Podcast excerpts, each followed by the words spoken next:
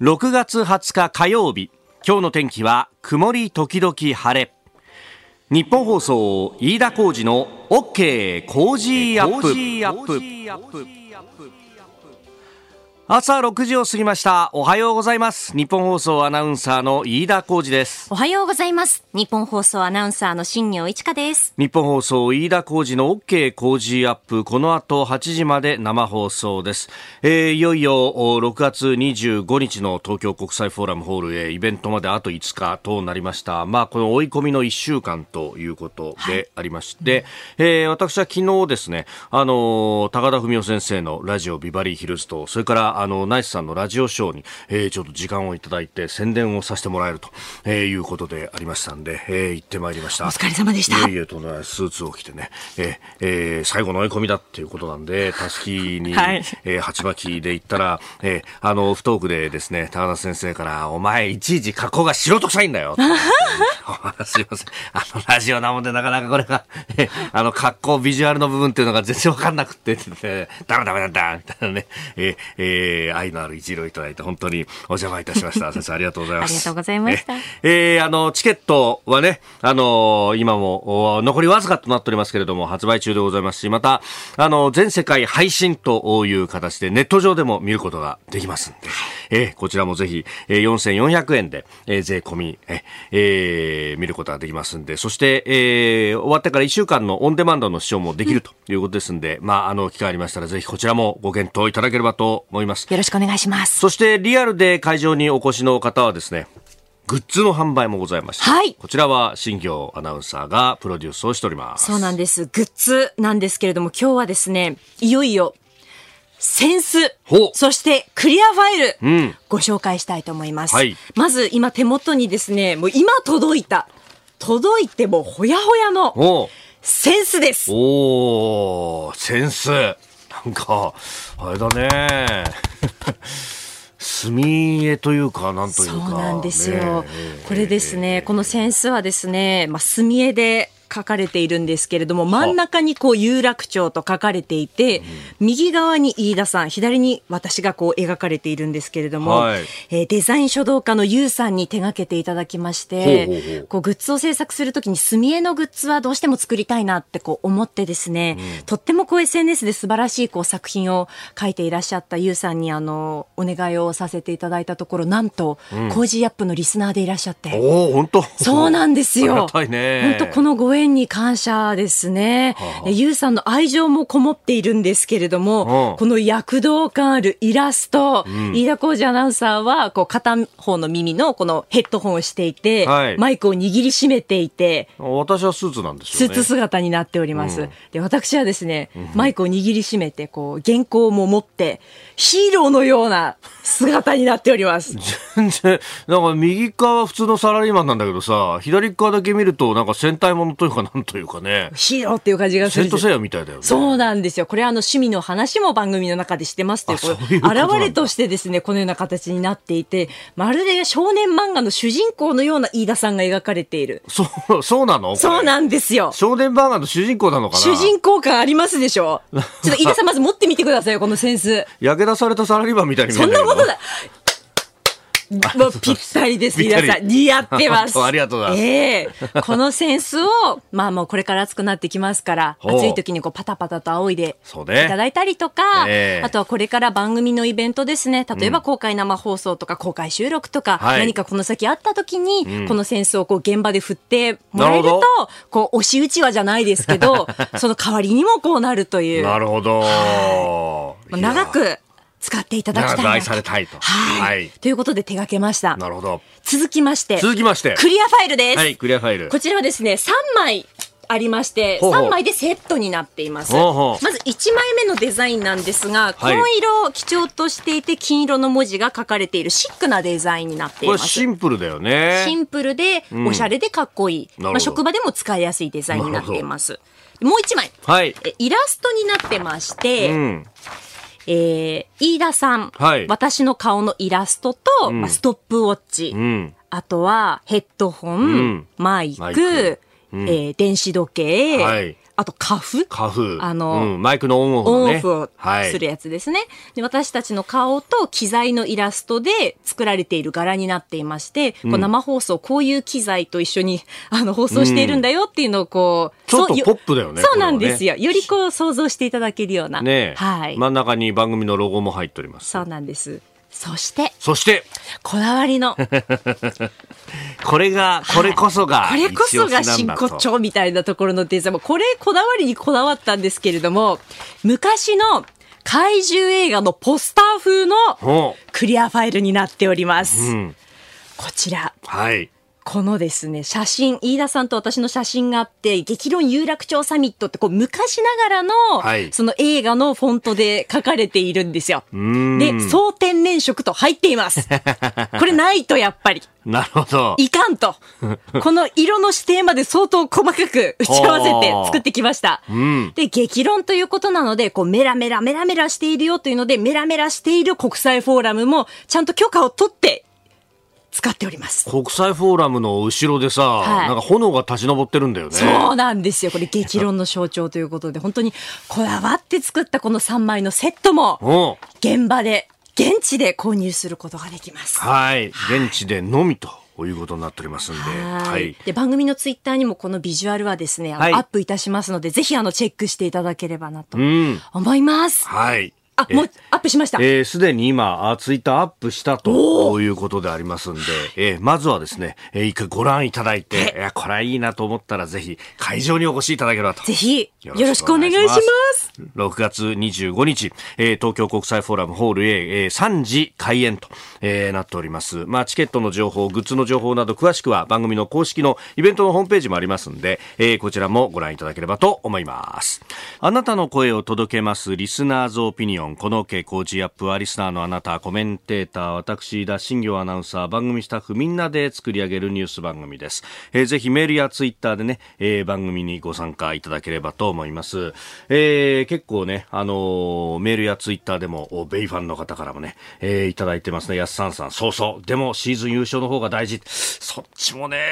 もう2ゲーム差になってるんですよ。首位阪神と2位のベイスターズの差っつうのがね、本当いや、あのー今日のね、えーショーアップナイターヤクルトと楽天の試合をお送りいたします。解説は大谷彦さん、えー実況日本放送清水久志アナウンサーというね、えーいや、でもここ、まだ一縷の望みがあるっていうね、えー楽天ファンの皆さんは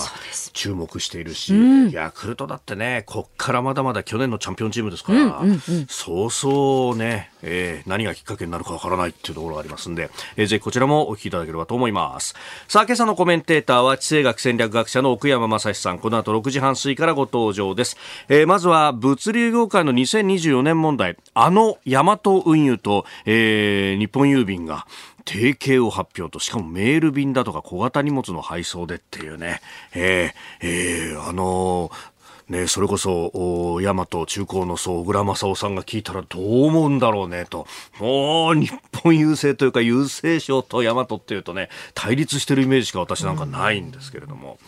えーそして6時50分過ぎニュース7時またぎのゾーンはウクライナ情勢についてであります、えーウクライナ側は国防次官が反転攻勢で8つの集落解放というふうに主張しております。それからあ7時10分過ぎおはようニュースネットワークのゾーンはアメリカのブリンケン国務長官と中国習近平国家主席が北京で会談、まあ、面会という表現をしている新聞もありますね、えーそして、まあ、技術流出について中国が産総研の、えー研究員逮捕に対して懸念を表明したということが出ております、えーさらには北朝鮮衛星打ち上げ失敗について最も重大な欠陥と指摘そして、えースクープアップのゾーンは天皇皇后両陛下がうんインドネシアを今訪問していらっしゃいますそれについてであります、えーメールツイッターこちらですメールアドレスは、コージーアットマーク 1242.com。アルファベットすべて小文字で COZY でコージーです。コージーアットマーク 1242.com。ファックスは0570-021242。0570-021242。ツイッターはハッシュタグ cozy1242。ハッシュタグ cozy1242です。今週は健康マヨネーズ一押し美写がけ3本セットを5人の方にプレゼントします。いただいたオピニオンこの後ご紹介します本音のオピニオンお待ちしていますここが気になるのコーナーです。スタジオ長官隠しが入ってまいりました。えー、今朝の一面、米中の対話あ、アメリカのブリンケン国務長官の中国訪問について、えー、3紙一面トップです。読売新聞、米中対話継続終始と一致、国務長官、国防は中国拒否。えー、毎日新聞、米国務長官、習氏と会談、米中首脳会談打診か。えー、そして日経、えー、習主席、アメリカ国務長官と面会、首脳会談談へ対話維持と。いうことであります。これ後ほど今日のコメンテーターの奥山正史さんと掘り下げていきます。で、後ほど取り上げるニュースで言うと、産経の一面は日本郵政と大和協業小,、えー、小荷物委託で効率化という物流2024年問題、人手不足についてですけれども、まあね、あの、先ほどメニュー紹介でも言いましたが、まあ、かつてはですね、その新書というものの扱いに関して、あの、宅急便は荷物であるけれども、そこに送り状みたいなものがついていると、これは新書じゃないかと、そうすると郵便の法律に違反するということで、えー、これに対してですね、行政処分がさなされるということになると、今度はじゃあ最高裁まで行って争うぞと、えー、当時の大和の小倉正夫社長が、えー、単価を切るという形でですね、もうこれ20年、30年ずっと角突き合わせてきたというのがありますんで、ここの握手というものは、まあ、物流関係のね、えー、昔を知る人からするとちょっと驚くよね、というニュースであります。で、それからあ気になるニュースですけれども、まあ、あウクライナの情勢に関して、まあ、今ね、ウクライナにへの反攻が続いているというあたりについては、えー、後ほどですね、えー、今日のコメンテーターの奥山正史さんとまた掘り下げていこうと思いますけれども、えー、復興の支援などに関してはですね昨日も総理官邸でも会議が開かれたりなんかもしていて、えー、そして、え、今後ロンドンで、え、復興に関しての会議を行うと、まあ、そこで、え、ポイントになってくるのはあ民間の企業も参加してほしいということが、まあ、ポイントになってくるということが言われております。で、えー、それをですね、まあ、各紙記事にしたりなんかもしてますけれども、えー、この復興についてというところが、まあ、いろんなところで話し合われるようになってきました。で、えー、その一つ、まあ、昨日もちょっとね、取り上げた、昨日はまあ別の形で取り上げたんですけれども、あの G7 の交通担当大臣の会合というのが、伊勢志摩で開かれておりおりました。で、その首脳宣言の中に、会議の後のですね、声明の中に、ウクライナのインフラの復興支援というものも載ってきたということであります。閣僚宣言を採択して閉幕したということなんですが、えー、これですね、ウクライナの鉄道の支援というものは非常に重要になってくると。まあ、物流そのものが非常に重要なんですけれども、特に、あの、ウクライナっていうところはもともと旧ソ連圏であったということもあって、えー、鉄道のですね、レールの幅がソ連えーまあ、今のロシア、えー、の幅になっていると、まあ、具体的には1600ミリ余りという幅ででヨーロッパで標準的に使われているのは1435ミリといういわゆる標準機と呼ばれるスタンダードゲージと呼ばれるものなんですがこれはあの日本でも新幹線がまさに使っているあるいは、えーまあ、関東だと京浜急行京成、えー、東浅草線がまさにそのゲージの幅なんですけれどもおこれを使っていると。でゲージの幅が違うとレールの幅が違うとですね、えー、基本的に同じ車両使えないので、えー、そのまま走らせると脱線しちゃうので、なので、あの、荷物をですね、一旦積み替えなきゃなんないっていう、これが結構手間なわけであります。で、えー、ご案内の通り、ウクライナは大穀倉地帯を持っていて、で、この小麦をどうやって出そうかと。えー、国海からですね、えー、船で運ぶというのがメインになっているのは、鉄道輸送というのが積み替えが必要でなかなかできないということがあるので、というところがあります。で、これをですね、幅を変えて1435ミリにして、ヨーロッパの鉄道と接続させようというような計画があって、で、復興と合わせてそういうことをやっていくと、えー、物流の流れが、えー、一気にヨーロッパとつながっていくということになるんで、今まで以上に陸上の輸送でもってですね、えー、穀物だとかが移動ができるようになってくるということになると、おそ先に経済がつながっていって、その後に例えば NATO 加盟だとか EU 加盟だとかっていうのもくっついてくるということになっていく。実は鉄道のレールの幅一つというのがいろんなものを変えるかもしれない。そういった話し合いも行われてきたということ。えー、そしてその回帰の技術、レールの幅を変えるという技術に関してもですね、えー、日本はそれを一夜にしてかつて、えー、1900年代の初めに成し遂げたということがありましたんで、えー、そのあたりというのもですね、えー、注目されるところかもしれません。ここが気になるでした。えー、この時間からコメンテーターの方々ご登場。今朝は、あ地政学戦略学者奥山正史さんです。おはようございます。おはようございます。よろしくお願いします。えー、まずは、ヤマト運輸と日本郵便、メール便や小型荷物の配送で提携を発表というね、はい、えー、産経一面トップでありますが、さあ、このニュースどう見たらいいですか、ね、はい。あのー、これはですね、えー、あの、僕は基本的にポジティブに捉えなきゃいけないかなと思っております。はい。で、その理由がですね、これ、2024年問題はい。ご存知ですか、はい。あのー、これ、えっと、まあ、労働法の物流の2024年問題。これ、はい、あの、えー、2030年に、これ、えっと、対策というか、これ、あの時間外労働の、トラックドライバーの時間外労働に関するこう規制が、規制というか、あの時間外労働、これ、やっちゃいけないよということになりましてですね、働き方改革のね、ね一環ですよね。で、2030年にはこれ、営業用トラック輸送量のうち、なんと35%は運べなくなるんではないとかという試算が出てるんですけど、これ、あの一つはやっぱり言えるのは、われわれ今まで、その、すごく労働力という、まあ、輸送費というものに対対して、うん、まあ、デフレのね、えーはい、世の中だったというところもあるので、われわれそれほど輸送ってコストのかからないものなんじゃないかっていうところが、えあったわけですよ。はい、あので、その物流業界で働いているね、ドライバーの方とか運送会社にもかなりコストのしわ寄せがいってたと。うんはい、いうところがあったと思うんですよね。ところが、これ、えー、人手不足が、これまさに、まあ、人手不足とその、働ける方の時間も限られてくるので、物流のその、うなんていうんですかね、あの、こう効率をものすごくよくしなきゃいけない。はい、で、こういう歴史をちょっと大きく振り返ってみると、今までの人類の歴史って、結構こういうパンデミックとかあった後に、人手不足があるじゃないですか。はい、そうすると、これ、あの、そもそも、こういう物流にも関わるような労ど層の方々のですね、地位が実は上がってきたっていう歴史があるんですよね。賃金がやっぱり人手不足なんで、はい、え賃金を上げなきゃいけない。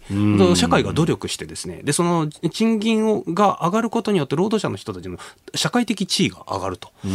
一つ今こういう形でショックがこう運送業界に起こって、はい、労働者の、これあの物流がなくなっちゃうって言われた時に、じゃあ物流の人たちにこう手厚くやっぱり、えー、彼らの待遇を良くしようっていう方向に行くんじゃないかと、行かざるを得ないんじゃないかというところもあってですね、僕は逆にこれ、あの、ポジティブに、えー、捉えたい。ここで日本社会がやっぱり物流をしっかりやんなきゃいけないなと、契機になればなっていうふうには一つ思ってますけど。はい。まあ、こういうね、物流に関する、まあ、あの、トラックが実は長期間待機させられてるだとか、はいはい、あの、物運ぶだけだっていう仕事のはずなのになぜか納品だとか、ね、商品の陳列までさせられてるだとか、はい、いろんな問題っていうのが、こう、浮き彫りになってきたっていうのが、それこそ、それが30年間ぐらい問題にならなってなかったわけですで、それがこれから問題になるはずなので、ここで一気に待遇改善とか、まあ、その社会的地位向上につなげていっていただきたいですよね。はい、えー、気になるプラスでありました。奥山さんには今日も8時までお付き合いいただきます。よろしくお願いいたします。ついに世界へのイベント配信が決定日本最大級の討論イベント飯田浩司の OK コージーアップ激論有楽町サミット in 東京国際フォーラム。最強の論客たちが集結し大激論。当日会場に来られない方も画面越しに熱いトークをご体感ください。国内はもちろん海外にいらっしゃる方もご覧いただけます。有楽町からの熱気海を越えてあなたに届け。6月25日日曜日日本時間15時開演。イベント終了後1週間のアーカイブ付き。画面の向こうのあなたも日本の未来を一緒に考えましょう。詳しくは有楽町サミットで検索。お聞きの配信プログラムはニッポン放送飯田浩司の OK コージーアップの再編集版です。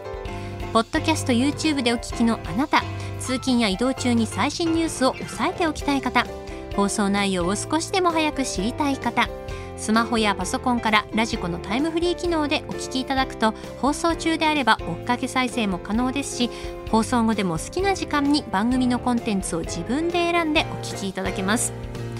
毎朝6時の生放送では登場するコメンテーターの最近の活動はもちろんたっぷりとニュース解説をお送りしています。レギュラーコメンテーターに加えて専門家と随時つないで掘り下げてお送りしています。日本放送のエリア内でお聞きの皆さんラジコラジコのタイムフリーでチェックしてください。ツイッターでは最新情報を発信中。ぜひフォローして番組にご参加ください。あなたと一緒にニュースを考える飯田浩二の OK 工事アップ、えー、この時間からコメンテーターの方々と7時をまたいでニュースを掘り下げてまいります、えー、今朝は地政学戦略学者の奥山正史さんです。引き続きよろしくお願いします。お願いします。えー、まず株と為替の値動きですが19日のニューヨーク株式市場はジューンティンスのため休場でありました。で円相場は動いております。1ドル142円ちょうど付近での取引となっております、えー、ではこの時間取り上げるニュースはこちらですウクライナの国防次官が反転攻勢で8つの集落が解放されたと述べる。ウクライナのマリャル国防次官は19日ロシアへの2週間にわたる反転攻勢で8つの集落が解放されたと述べました。またこの1週間でロシア側が4600人を超える死傷者を出したとも説明し反転攻勢の成果が出ていることを強調しております。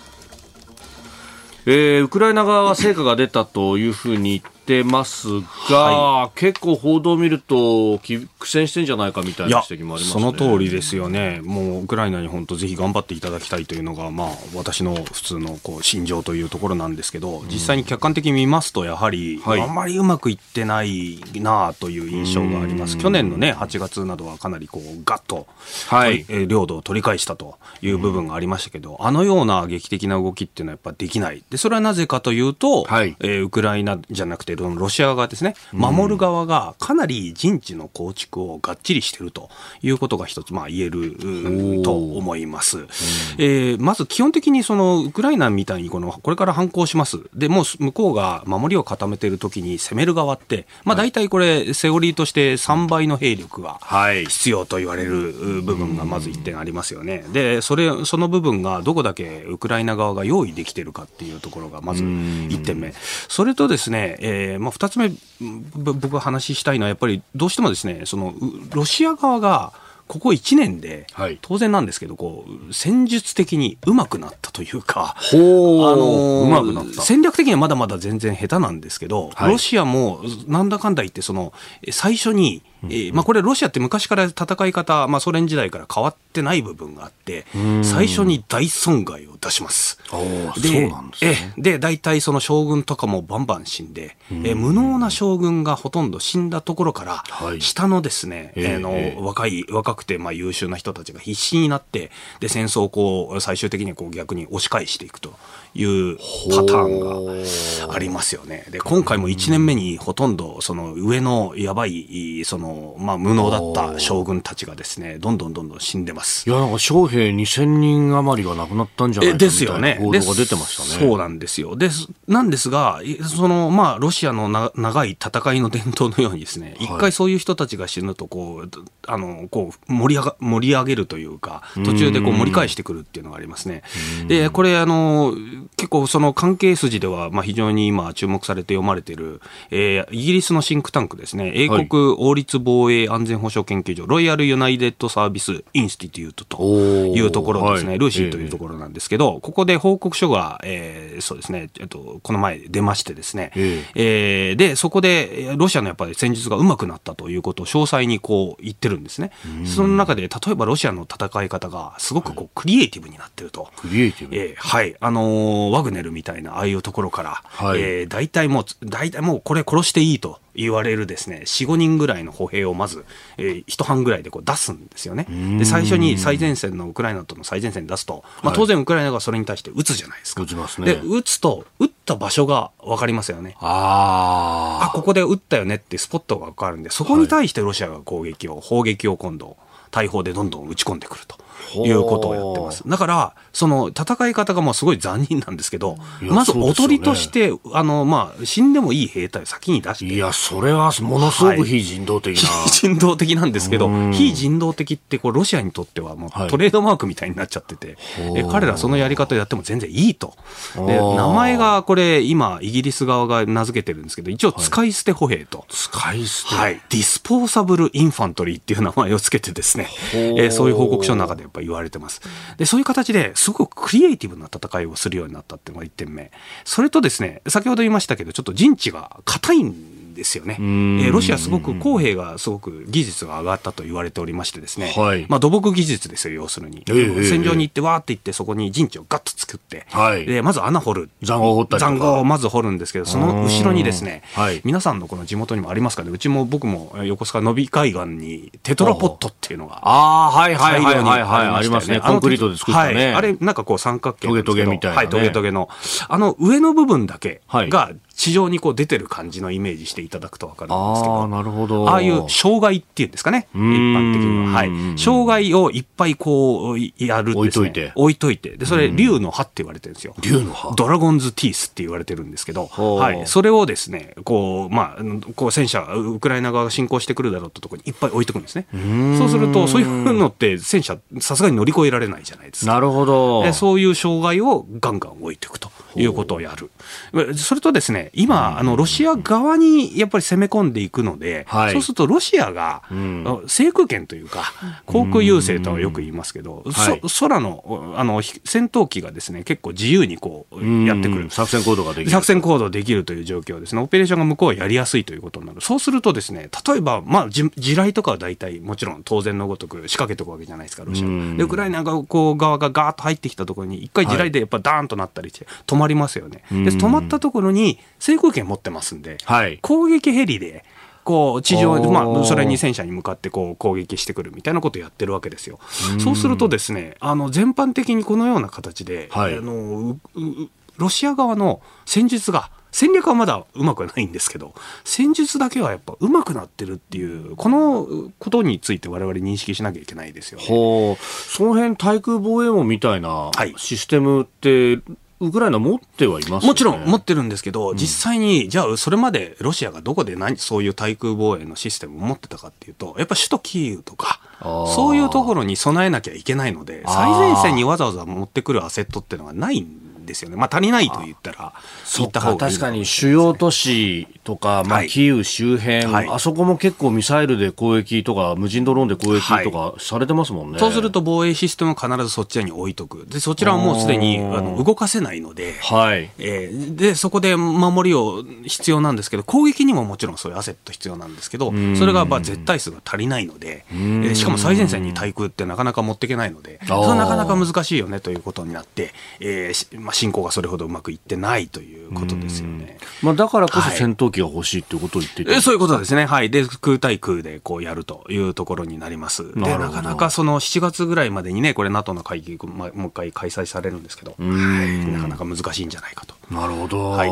まあ、そのあたり、ウクライナあ戦線というところの解説、7時をまたいで、えー、続いていきます。お送りしております、日本放送、飯田浩二の OK 工事アップです。さあ、ウクライナ情勢の話でありますが、はい、まあ、これ、今ね、ウクライナの反攻がなかなかうまくいかないという中。そうですね。うん、はい。7月にね、NATO が、あの、会議、もう一回やるんですけど。そうですね、まあ、リトアニアでという話ですね。ですね。で、それにやっぱり向けて、うん、えー、こう、ウクライナ側も一定の成果を出したいと。いうところで、ちょっと焦焦ってる部分があるのかなという部分は、まあ、これは仕方ないんですけどね。なるほど。はい。そういう機動戦で、ある程度の、あの、こう、成果を持ってですね、でこれもっと支援してくれと言いたいところがあると。ウクライナとしてはその東部から、まあね、あの横に長いロシアの占領地域を分断するような形、はい、そうですね。で海を目指すと、アゾフ海という、まあ、黒海のこの中のな、はい、あのな内海というところなんですけどそこまで行って分断して、まあ、目標としては当然なんですけど、えー、クリミア半島を奪還するということがやっぱりのやりたいということなんですけど、まあ、なかなかその戦い方としてロシア側がこういう非常に、まあ、なんと言いますかねダーティーな戦い方をしてくるっていうのは、僕個人的にもすごく気になっているところでございます。というのはですね、一つ僕があの翻訳を、えー、一昨年ですね、はい、10月、11月ですか、えー、戦争の未来、えー、人類はいつも次の戦争を予測するという本を出したんですけど、でその、えー、それ、えー、著者の方がですね、はい、えっと、ロンドンのですね、うん、まあ一番、えー、有名なこの戦争学科というものがキングスカレッジっていうところにあるんですけど、えー、そこの一番有名な教授、えーえー、とローレンス・フリリードマンさんという人がね、えー、いろいろ論評してるんですが、その方がですね、やっぱ戦い方って今、ロシアがやってるような総力戦スタイルの戦い方と、まあ、アメリカとかウクライナがやってる限定戦というか、まあ、軍と、軍と軍だけで戦うようなやり方がやっぱ2つあるよね、ということを言ってるんですね。で、ロシア側がそのやってるやり方っていうのをもう一回ちょっと見直してみようっていうことをちょっと論文で書いてたんですよ、この間。はい、僕ちょっと読んだんですけど、やっぱりちょっとロシアのやり方って、えー、結構その非人道的なやり方を前面に押し出してくるっていう意味では、えー、戦時国際人道法みたいなものを、はい、全部こう乗り越えてやってきてますよね。今まさにそういうこともいまだにやっていて、例えば子供の連れ去りとか、はい、はい、戦争やっちゃいかんようなことをですね、やっていて、で、この子供の連れ去り案件で、プーチンが、はい、えー、大統領がですね、あのー、まあ、戦争犯罪、国際的にこれ戦争犯罪やってるということで認定、逮捕状みたいなそうですよね。訴追されてますよね、国際刑事裁判所から。はい、それですね。で、最近これ出てきたのは、この捕虜ですね、取ってたウクライナの方のこの、まあ、男性器をカットして元に戻すみたいな、これ一つのもうジェノサイドというか、はい、いう状況になってますよね。えー、はい。これそれに認定されるという、ね、やります、やります。はい。で、うん、そういうことなので、で、こういうことやってきてるっていうのが、まあ、これすごいなというのをちょっと、もう改めて見てこれ、そういうことをやって相手の士気をそごうとしてるっていうことだと思います。で、うん、あの、これ、僕らの業界ではですね、やっぱりテクノロジーの使い方によっても一つこういう、あの、ロシアの特徴が出てるっていうんですよ。はい。まずテクノロジーって、軍事テクノロジーでいうと、ここ、本当に2、30年で、この進展したのがですね、GPS を使って、精密誘導してですね、はい、なるべく被害を起こさないと。例えば今、日本放送のこういうあのスタジオで言いますけど、究極言ったらですね、ここに今3人、この部屋の中にいますけど、スタジオの中に。いますけど、飯田アナだけを狙っていやあの殺すことも、まあ、ある意味今可能っちゃ可能ってことです、ね、できるんですねねそういうことも、まあ、精密誘導の究極言ったらやっぱできるわけでちっちゃいミサイルとか使えば。はい、ということになってますよね。でアメリカって昔からも必死にその辺をあのガリガリやってきたんですけど、はい、同じ精密誘導兵器を使って被害を最小限にしようとしてきたアメリカがいるわけですけど、ロシアってそれ逆で精密誘導兵器を大量破壊に使ってるんですよね。例えばこれアレッポっていうところで、シリアの,、シリアの。第二の都市、あそこで、えー、病院を精密誘導兵器使って爆撃してるっていうことが事実から、まあ、そこでも戦争犯罪だってことなんですけど、今まさにそういうことを、まあ、いろんなマリウポリとか、ああいうところでずっとやってましたよね。はい、でそういうやり方を、その同じ一つのテクノロジーとっても、その使い方が全く違うやり方使って、なるべく非人道的な方向でやってきてるってことじゃないですか。そういう相手に対して、我々は日本としては隣国なんですけど、どうやって戦っていけばいいのかっていうところをですね、ものすごいこう問いかけをですね、我々にしてきてるのがロシアという存在ですよね。だから我々、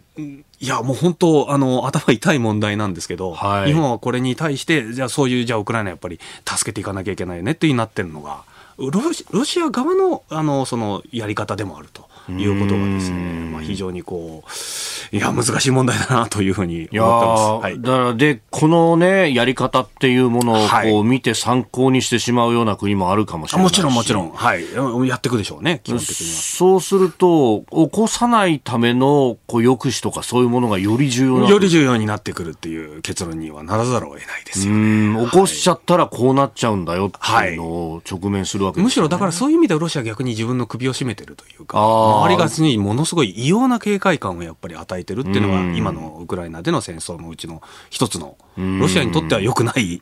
ことなのかなと思いますね。はい、さあ、それをじゃあ東アジアに引き移したときにどうだという話は、この後、おはようニュースネットワークのゾーンで、米中の問題について取り上げてまいります。はい、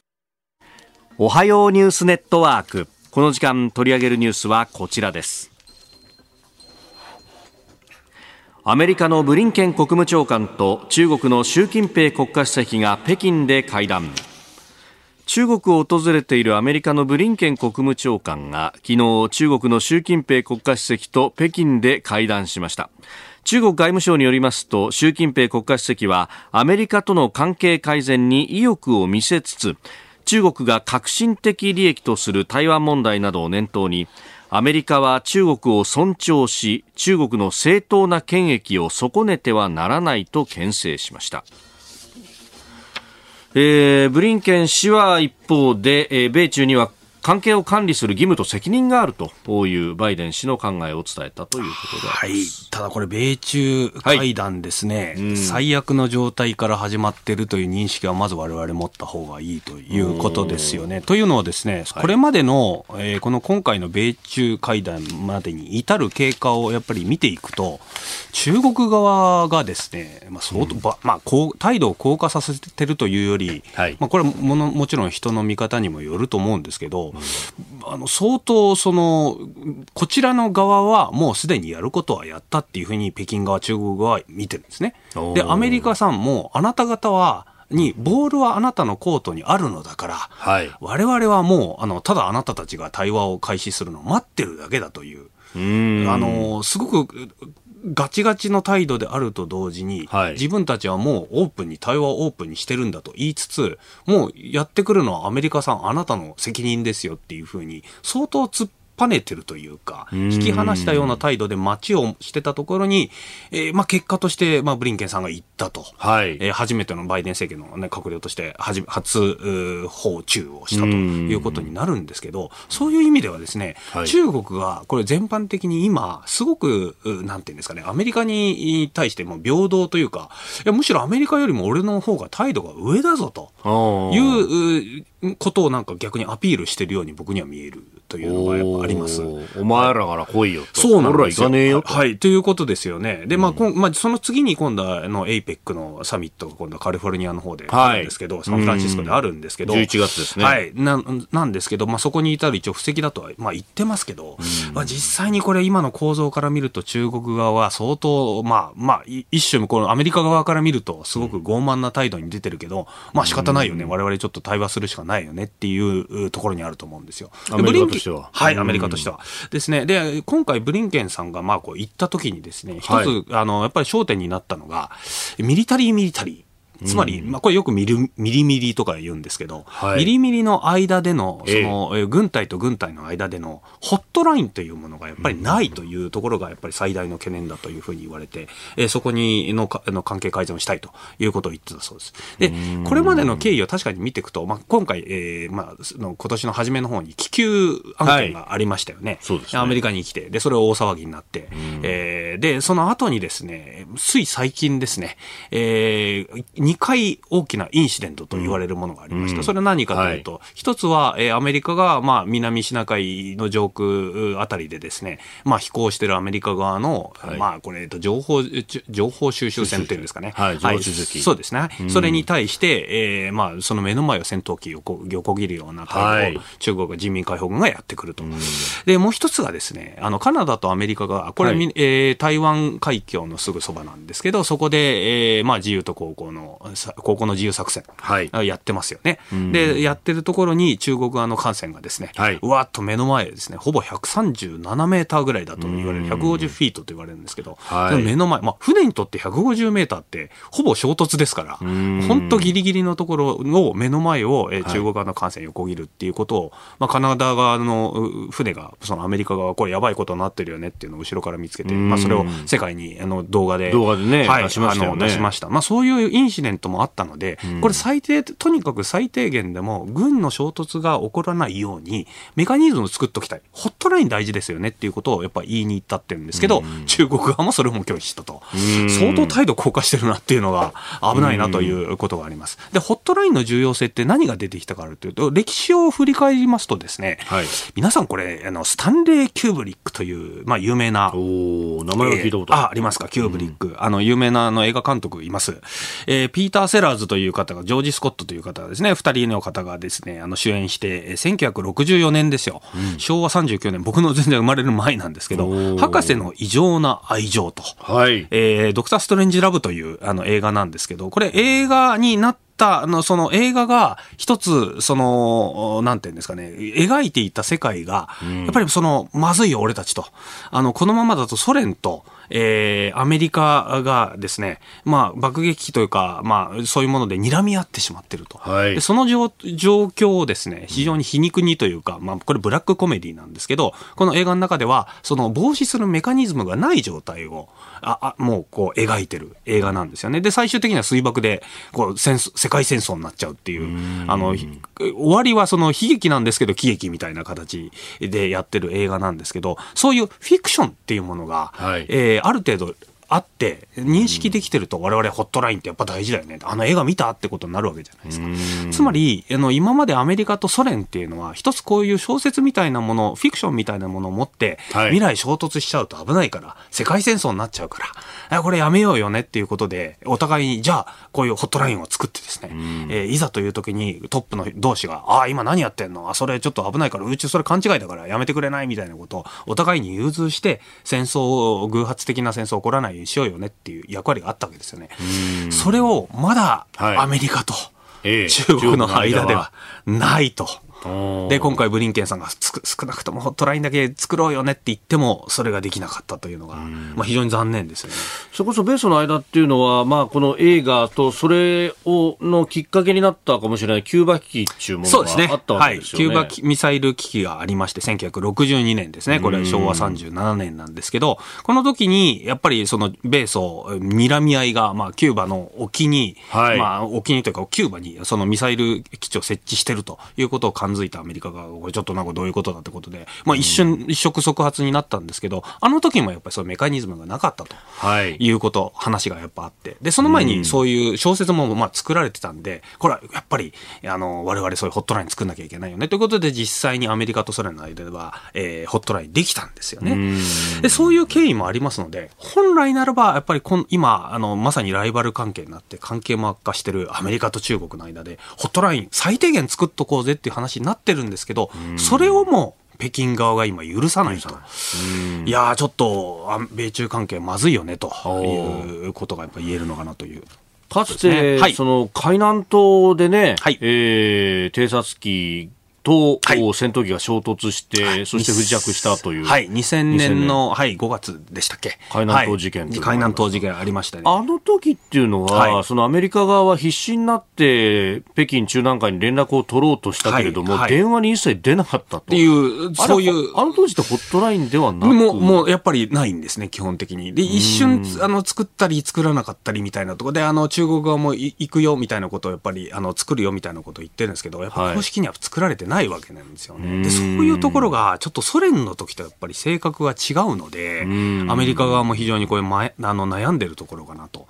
いうところだと思うんですよ。で、やっぱり、僕はやっぱりこのフィクションというものがですね、世界政治にやっぱりこういう形で影響を与えてるんじゃないかと。で、いくつか、例えばこれ、えっと、ウォーゲームという、これ一回、この番組でも一回紹介したことありますけど、1985年ですね。はい。で、あの、実際にこれは、えっと、核戦争になっちゃうかもしれない高校生がハッキングした、えー、あの、アメリカの核施設から、実は本当に核ミサイルが発射されそうになって、ハッキングやばいよねっていうことをやっぱり認識されたっていう話がいっぱいありまして、レーガン大統領がですね、それで、あ、これこういうウォーゲーム、映画みたいなことになっちゃうとやばいから、えー、アメリカの核施設をもう一回こう調べてくれよということを部下に命じたらですね、実際にこのウォーゲームというあの映画以上に、えー、そのアメリカの核施設がハッキングに弱かったという実態が分かって、も必死に改善したっていうこともありますし、えー、レッドオクトーバーを追えとかですね、はい、映画ありましたよね。えー、ああいうものでも、あの実際際にそれを見て、あ、まさにこれだ、ソ連と戦争になっちゃやばいからということで、その当時のレーガン大統領が、あ、我々しっかりこの辺、あの、核の問題しっかりやらなきゃいけないんで。実際の映画とかそういう小説みたいなものが、実際のこう、世界の危機を、まあ、救ったとは言わないんですけど、はい、ある程度そういう認識をね、はい、あの、こう、あの、こう、作ってきてくれたっていうのはあるんですよね。で、それが今、アメリカと中国の間で、そういうフィクションみたいなもの、お互いに認識してこれ見て、あ、危機、なんとか、あの、から救わなきゃ、救わなきゃいけないよね、というものがないんですよね。でね、これ、で、そこでこう表現をしようと思うと、はい、今度ポリティカルコレクトネスだとか、そういうところで中国人をこれだけ悪者にすると、これは人差別だろうみたいなことになってしまうと。いやそうこれ根深いかもしれないですね。そうなんある意味そこも情報戦なのかもしれないですね。共通認識ができてないっていうところがですね、やはりもう非常に大きな問題になってくるかなと、はい、思ってます。えーこの時間奥山正史さんとお送りしてまいりました。日本総動機の方この後も奥山さんにお付き合いいただきます。えー以上おはようニュースネットワークでした。続いて教えてニュースキーワードです。北朝鮮の重要会議で衛星打ち上げ失敗について最も重大な欠陥と指摘。朝鮮中央通信は昨日北朝鮮朝鮮労働党の重要会議中央委員会拡大総会で5月31日の軍事偵察衛星の打ち上げ失敗が最も重大な欠陥だと指摘され早期に再び打ち上げを行う方針が強調されたと伝えました。えー、打ち上げ失敗を認める、はいいやこういうことがあると、ね認めるんだと、で、携わってきた人たちはどうなっちゃうんだ それもちょっと怖いですけど、いや、逆に僕はこういうふうにはい、北朝鮮みたいな組織がですね、本気で行っているものに対して失敗を認められるっていうのが、これ非常に脅威だなというふうに思っております。ん。弱いなと。というのはですね、はい、あの日本、やっぱりまあど、あらゆる組織でも皆さんこれご経験あると思うんですけど、失敗をどんどん明らかにでできる組織というか、あの、そちらの方がやっぱり強いっていうのはやっぱありませんか？はい皆さん。はい。あの、例えば工場でとか、そのドドライブ、あの、こう運転してる時でもですね、あ、ちょっと何かこう、あ、あまずいことがあったなっていうところをですね、上に報告できるかどうかっていうところが、まあ、組織全体のその強みにこう、つながっていくっていうところあるんですけど、今回のようなこういう兵器の開発において、しかもそれは失敗である。っていうことを北朝鮮のような閉鎖的な国ができるってことは、これつまりこのエリアに、この分野においてはですね、その失敗をしっかり認めて、なおかつ乗り越えるっていうことをですね、こう、打ち上げてきてるっていうところはですね、これは逆にものすごく日本にとってはさらに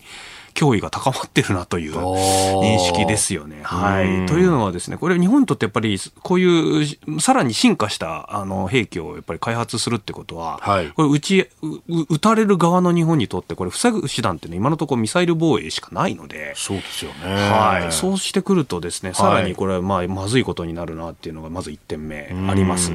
それとですね、やっぱり我々ちょっとやっぱ思い出さなきゃいけないのは、はいあのものすごく今コストうコストがものすごくコスパがいい状況で、えーあの北朝鮮が国防をやってるっていう認識をしなあの我々改めなきゃいけないと思ってるんですよ。ほぼ島根県とかですね鳥取ぐらいの GDP で、はい。えー北朝鮮って200万の特殊部隊を養いながら、ー。えーじ核兵器まで持ってるということをやってるわけですよね。で、ここで我々、そういう効率的に、まあもちろん国民を犠牲にしてやってるって部分は当然あるんですけど、その国防、究極にああいう小さい国が、あの、考えていくと言ったらですね、あの、日本人にとってこれ認めたくない事実なんですけど、はい。結局核兵器を持たなきゃいけないっていうふうに、あの、彼らやっぱり合理的に考えていて、はい。なおかつこの核兵器って北朝鮮の態度を見ててもわかるんですけど、え安全と、えうん。しかも国際的な名誉みたいなものを同時に2つ与えてくれてしまうも存在である、核兵器を。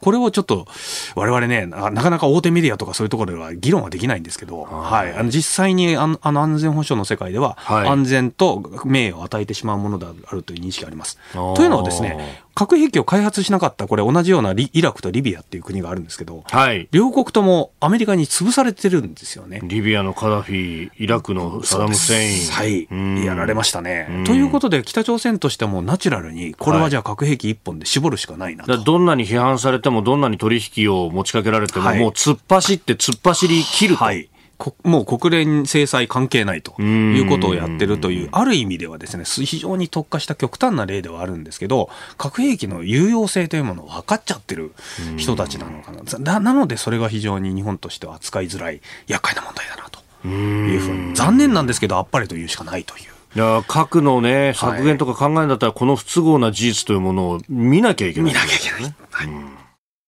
続いて、ここだけニューススクープアップです。この時間、最後のニュースを、スクープアップ。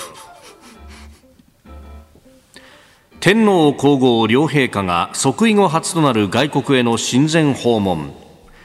天皇皇后両陛下は今月17日から国賓としてインドネシアを訪問されています。両陛下が国際親善を目的として外国を訪問されるのは、えー、そこ以降初めてとなります。まあ、あの間にコロナが挟まってしまったという関係で、まあ、今回、ええー、国賓としてそして国際親善を目的とし訪問というのは初めてであるということですけれども、はい、まあ、あの様々なところに、ね、訪問なさっていてその映像なども届いております、はい、インドネシアと日本。いやすごいですね、うん、あのインドネシアに行かれたっていうところがまず非常に、まあ、これは宮内庁か外務省かわからないですけど非常に戦略的だなとちょっと思います。はい、あのというのはですねインドネシア、マレーシアっていう、まあ、このえーまあ、東南アジアというんですかね、はい、大きな国、やっぱりどうしても、これからわれわれが、まあ、中国封じ込めというわけではないんですけど、うん、一つインド太平洋というこう大きな枠組みの延長線上に見えてくるのは、はい、もちろんインドも大切なんですけど、その間にちょうど中間に位置しているマレーシアとインドネシアと、うんうん、でしかもかなりインドネシアって、そもそも人口規模が2億人ということで、はい、えー、非常に大きいと。で、われわれ意外に忘れ、特にインドネシアなんですけど、忘れがちなんですけど、はい、とんでもなく、実はイ,、えっと、イスラム教徒の人口数でいうと世界一なんですよね。はい、世界一のイスラムはい、2億人にいる中に1億8000万人ほどが、えー、イスラム教徒としていると。でそういうところに行かれてるっていうのはこれは非常にあの素晴らしいことだなということですね。はい、あのインド太平洋の枠組みの中でもこうぜひとも味方につけておきたい国を、あえてこの、もう特にあの好まれるですね、はい、皇室の方に行かれていただいたというのはですね、日本にとってもまあ素晴らしいことなのかなということです。というのはですね、皇室っていうのは基本的に皆さん我々あまり気づかないところではあるんですけど、はい、日本にとっての外交的なとんでもない資産、資産という言い方をしてしまってはあのあれなんですが、我々とんでもなく素晴らしいものを持っているという認識にしなきゃいけないと思ってるんですよ。はい、あの、まあ、前回のこのまあ、チャールズ皇太子のあのあのこう就任式とかあ、はい、戴冠式。ですね、はい、コロネーション。ああいうのを見てても、えー、あの、えー、やっぱりそのもああいうこと、まあ、中世式なね中世のようなやり方ではありますけど、はい、まあ、あれ注目されてあれ格式があるとか伝統があるってものすごく外交面でも生きてくるところはあるんじゃないですか。日本最古のはい、えー、王室持ってますから。そういうことですね。もう圧倒的な長さなんですよね。で、そういうところを持ってるってことをですね、逆に例えばフランスなんかの事例を見てみるとですね、はい、フランスってこれフランス革命やったことで、ええ、王室を一応断なんか断絶させてしまったというか、うロイヤルファミリーが一応、まあ、公式にないっていうことになってはい、原首は大統領ですね。大統領ですね、ね、そうすると、フランスなんかが実は今、うん、えー、イギリスとか、まあ、日本のもう話題なんかもそうなんですけど、はい、王室ってものを持ってないがゆえに、ものすごくこう注目したがると。フランス人じゃロイヤルファミリー、あの、なくさなきゃよかったじゃんっていう話なんですけど、彼らやっぱり自分たちでもフランスがやっぱりロイヤルファミリー持ってないっていうところに、ちょっとこういう、なんていうんですか、引け目を感じてる部分がある。いや、それだけ我々やっぱ持ってるってことが、極めて大きな、えー、恩恵を受けてるんじゃないかなと僕はやっぱり常々思うんですよね、国際政治において。ちょっとここで、えー、まあ、個室の裏話的な話を僕よく聞きますので、ほうほうちょっとお話しさせていただきたいなと。時間大丈夫ですかね？はい。あのですね、ある、まあ、航空自衛隊の知り合いの方に聞いたんで、はい、あの、僕が直接これ見聞きした話ではないんですけど、また聞きの話ではあるんですけど、うんうん、えこういう話を聞きました。えー、皇室ですけど、今回当然なんですけど、政府専用機で行かれてますよね。はい、で政府専用機で行くんですけど、はい、その皇室をお迎え、おあのやっぱり宮内庁の、まあ、皇室をお迎えして、まあ、天皇皇后両陛下とか乗られる時にですね、はい、宮内庁すごいらしいんですよ。全部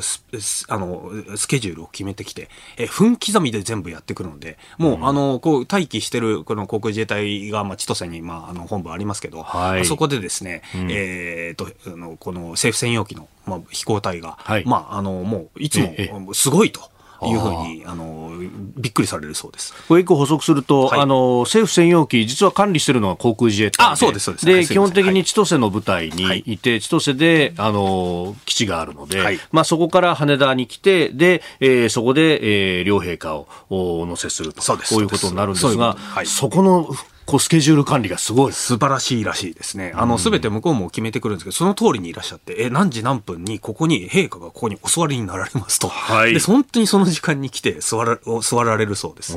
で、あの、で、全部スケジュール通りに行って、まあ、あの、い行くんですけど、はいあの、緊張感が半端ないんですけど、すごく全部、あのやられる航空自衛隊の方も非常に充実してお仕事させていただいてるということらしいんですよね。で、一つ面白いのがですね、あのーこれコールサインっていうの飛行機あるじゃないですか。はい。あの、ええ例えばアメリカだったらエアフォースワンとか言ったりとか大統領が乗るとエアフォースワンというコはいールサインになって、なりますよね。まあ、あの、他の航空機と識別するために。ね、はい、やりますよね。ええところが、その、天皇陛下がやっぱお乗りになられると、はい。えコールサインがなんかエンペラー1とかになるらしいんですよ。 Emperor One なんですはね。い。あの、皇帝ということになるんですかね。帝王ということ。まあまあ、あのね、はい。えー天皇陛下を、はい。おまあ、英訳する場合には、はいはいはいそうですよね、エンペラーエンペラーとやっぱ使わ使わざるを得ないんで、もうしょう仕方ないじゃないですか。そうするとコールサイン、はい Emperor One になる。エンペラー1になるそうなんですよ。え、ワンっていうかどうか知らないですけど、とにかくエンペラーは使うらしいですね。ああ、コールサインには。そうするとですね、例えばそれでアメリカとかいろんなとこ行くじゃないですか。はいエンペラー来たってことになると、はいやっぱりあの、